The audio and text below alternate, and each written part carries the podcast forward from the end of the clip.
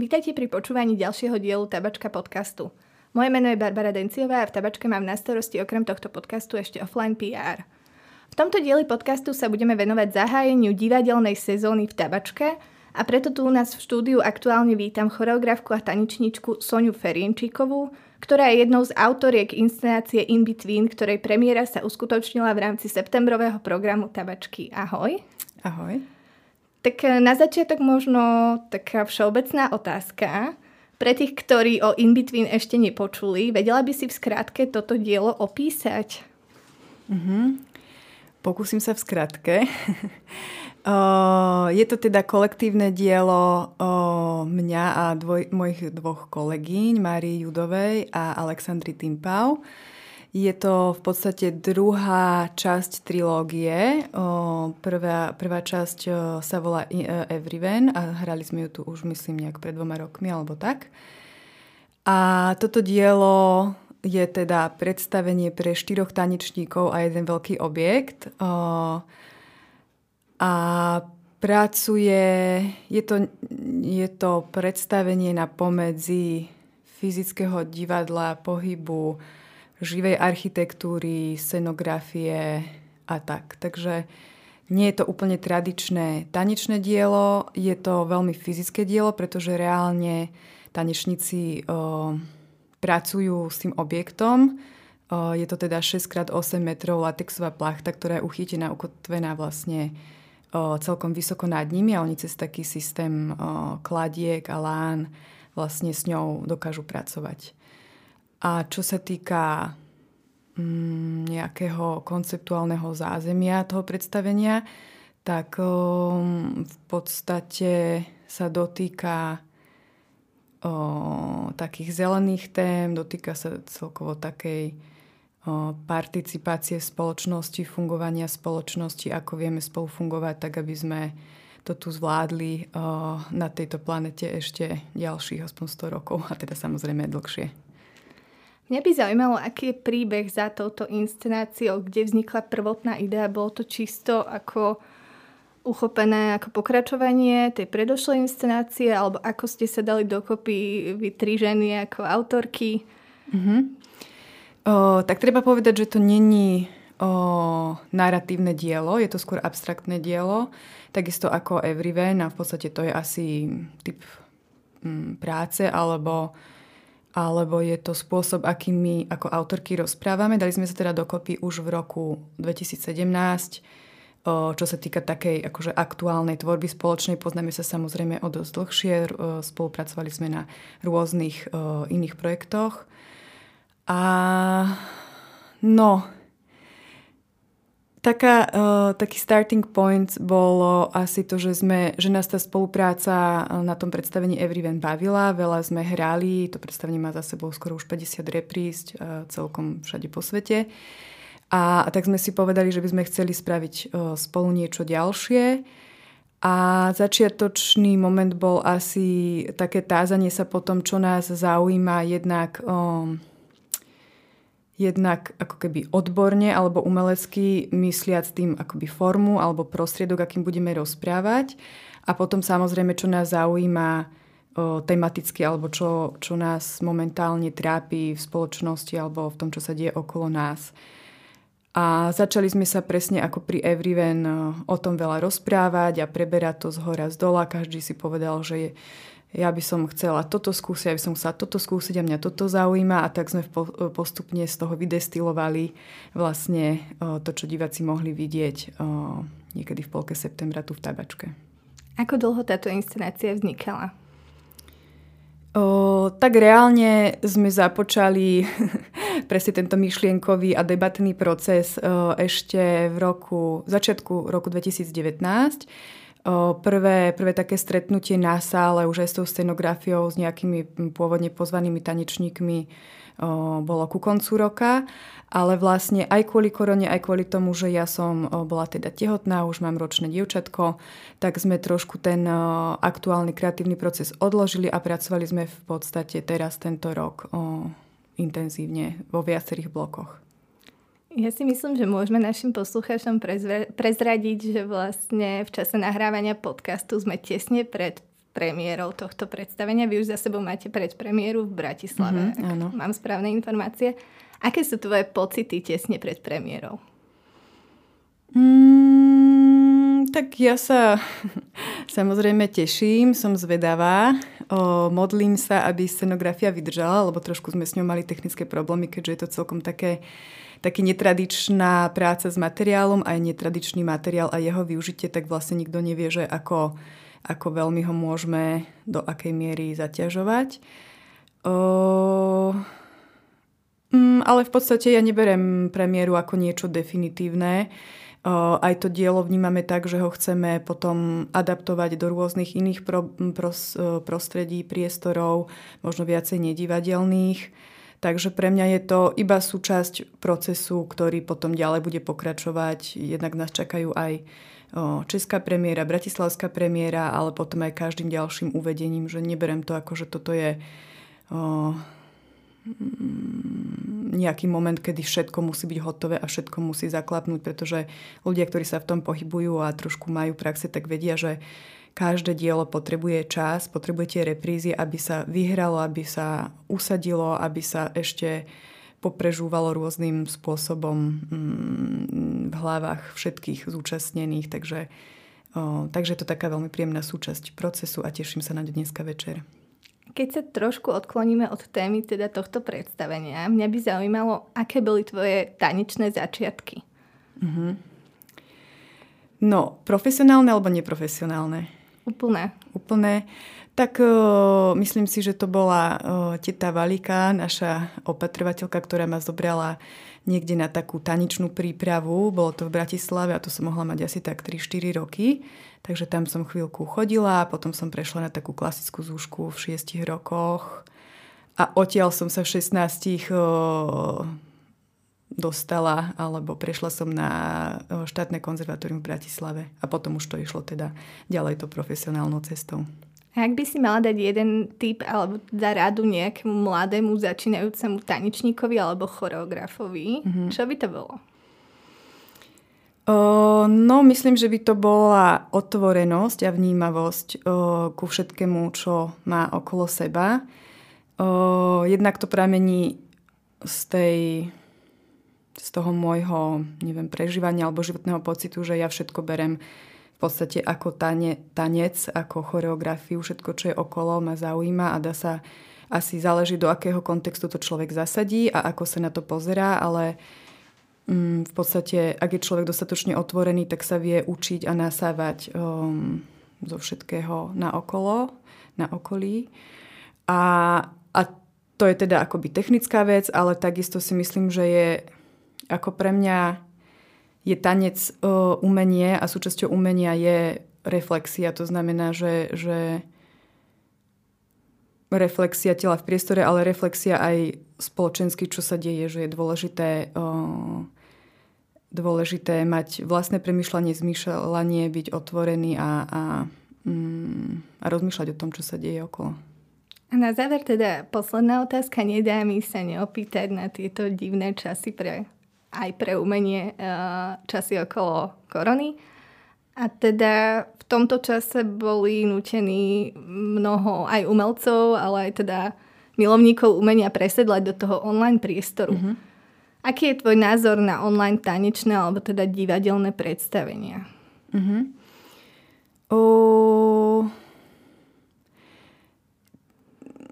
Ja si myslím, že to súvisí aj s tou otvorenosťou, že treba byť flexibilný a samozrejme situácia v spoločnosti sa radikálne zmenila. To znamená, je dôležité, ja vnímam umenie ako kľúčovú súčasť života.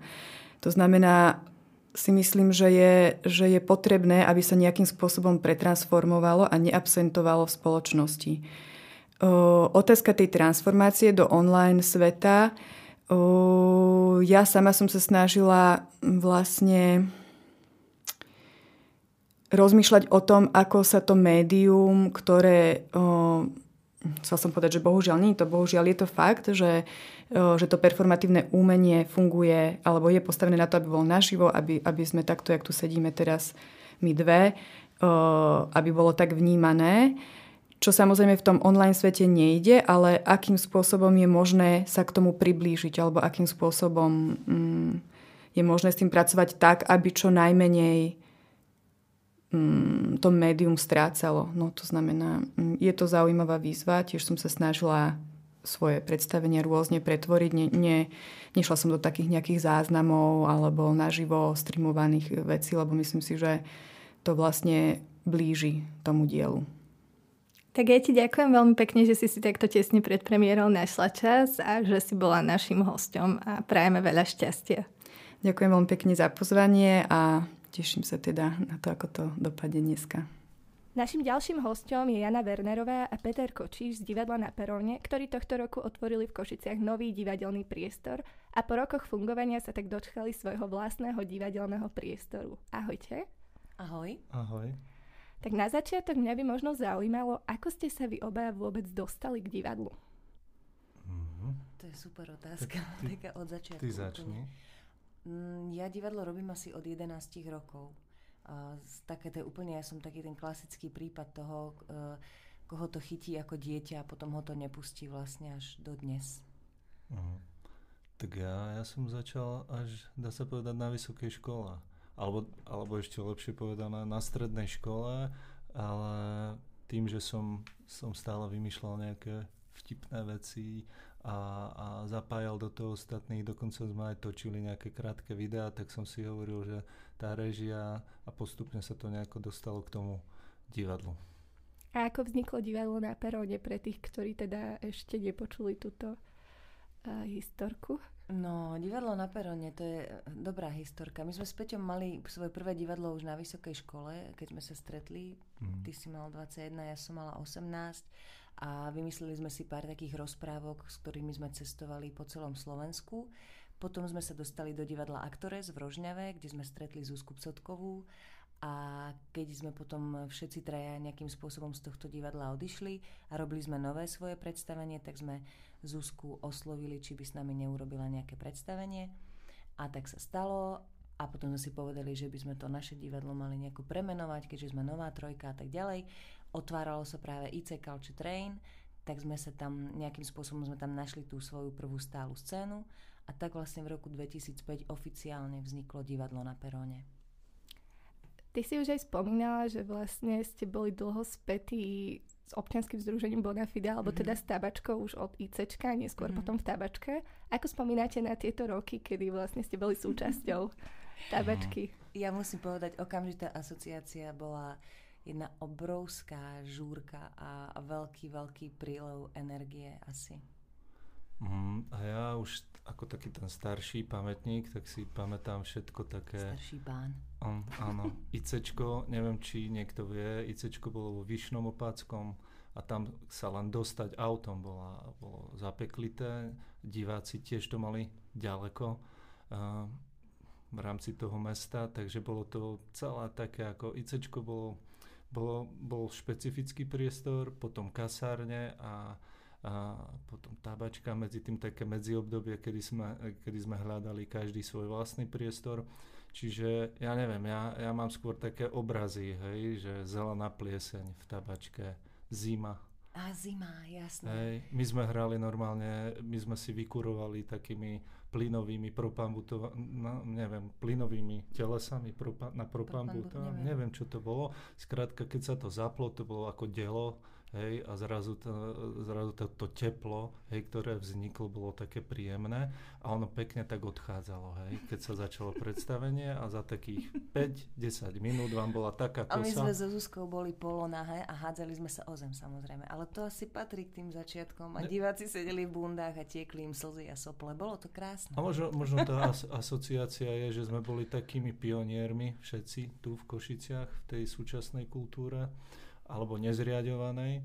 No a, a, vš- a po nás už keď prídeme napríklad aj sem do tých e, nových priestorov, dá sa povedať tabačky, tak si uvedomujeme, že tí, čo prídu po nás, tak si už ani neuvedomia, že, existuje aj také, že existujú aj podmienky, že robiť v zime alebo robiť v mraze dokonca. Hej. Stalo sa nám, že dramaturgička utekala po predstavení my sme sa chceli spýtať, či sa jej to akože páčilo. No ona už bola niekde pri Prešove taxíku, alebo ja neviem kde.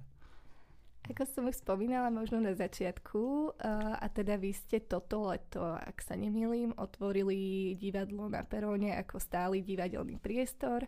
Ako a kedy vznikla idea vôbec tohto, aby sa divadlo na peróne osamostatnilo a otvorilo svoj vlastný priestor, v ktorom bude fungovať? No ono, po, trošku by som to upresnil, my sme boli vždy samostatní. Napriek tomu, že sme boli akože stáli rezidenti, my sme mali svoje vlastné občianske združenie, boli sme ako keby e, právny subjekt rovnocenný s ostatnými subjektmi a či už Bonafide alebo s tými, čo sme zakladali napríklad Anténu, čo je sieť pre nezávislú kultúru, sme boli vždy uh, svojprávni svojím spôsobom.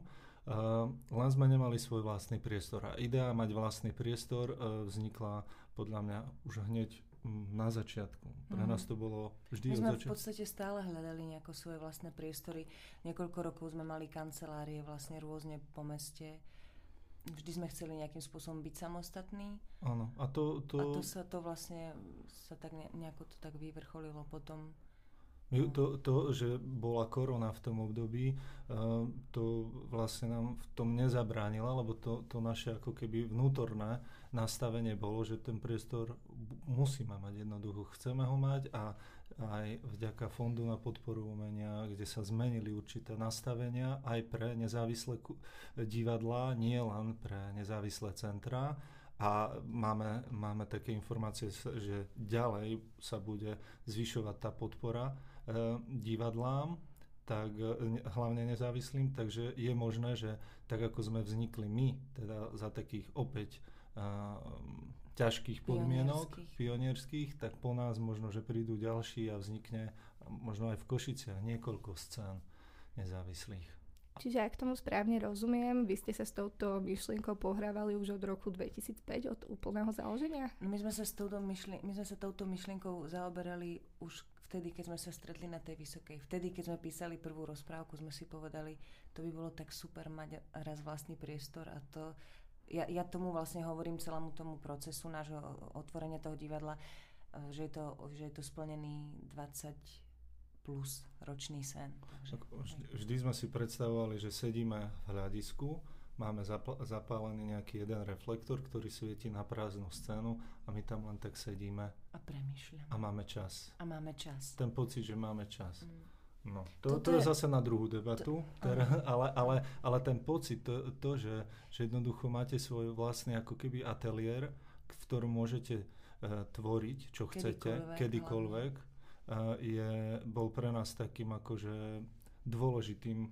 dôležitým snom. Hmm aj v tom procese, pretože v, napríklad v kultúrnych centrách je to nastavené tak, že po vás už príde niekto iný, pred vami je niekto iný. E, pred vami je napríklad yoga, čiže sú tam karimatky ešte nejaké pod, hej, a vy tam teraz musíte začať tvoriť niečo úplne iné, čiže um, to som len tak pri, hej, tým poslucháčom, nech si vedia predstaviť, hej, alebo po nás potom príde niekto Hej, a vy sa musíte, alebo sa niekde už začína skúšať a počujete uh, hudobné nástroje, že je to úplne iné fungovať v kultúrnom centre, ako fungovať vo vlastnom alebo v nejakom priestore, kde, ktorý je zameraný len na to divadlo, dajme tomu v našom prípade.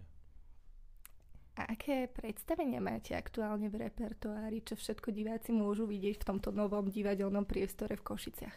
No, v júni sme vlastne otvárali predstavením uh, Milut Eh, čo je vlastne taký holandsko-slovenský projekt. A je tam pár inscenácií, ktoré popravde teda eh, pomaličky likvidujeme v úvodzovkách, pretože s tým novým priestorom vlastne chceme nastoliť aj nejakú úplne novú dramaturgiu. Napríklad práve včera a dnes večer uh, máme prvýkrát scenické čítanie, čo sme ešte nikdy nemali. Tiež sa to stretlo s celkom pekným ohlasom, takže rozmýšľame... Nad tým, aby sa nehralo nejako veľmi veľa.